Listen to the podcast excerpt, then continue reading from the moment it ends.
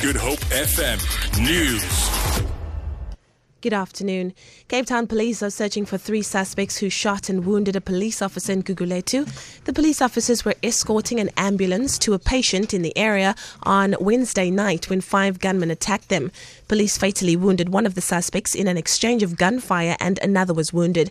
The officer is in a critical but stable condition. Gugulethu is a red zone for health officials. This means that paramedics cannot enter the area without a police escort. Police spokesperson Noloyiso Rwexana says the injured suspect is in hospital under police guard. Circumstances surrounding a shooting incident that occurred in the Gugulethu area are under investigation. Cases of attempted murder, illegal possession of firearm and inquest are under investigation.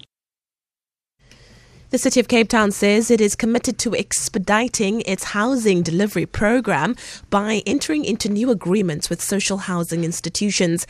Mayor Patricia de Lille says their current partnerships with four such companies have expired and new contracts are needed to ensure effective housing delivery. She says public private partnerships are crucial for the delivery of affordable housing.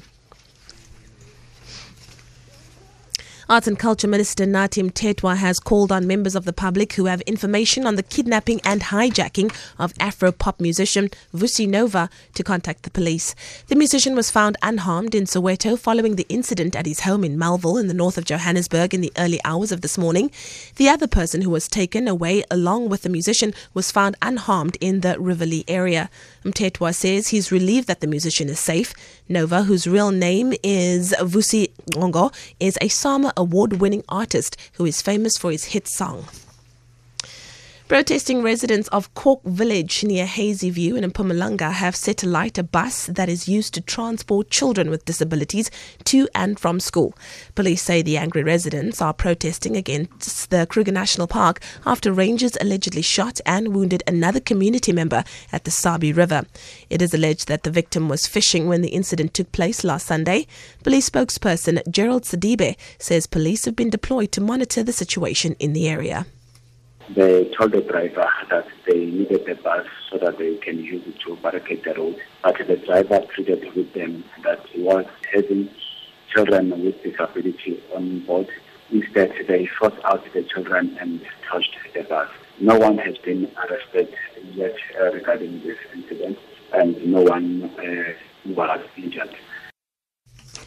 And finally, former Thai Prime Minister Yingluck Shinawatra has reportedly fled the country ahead of a verdict in her trial over a rice subsidy scheme.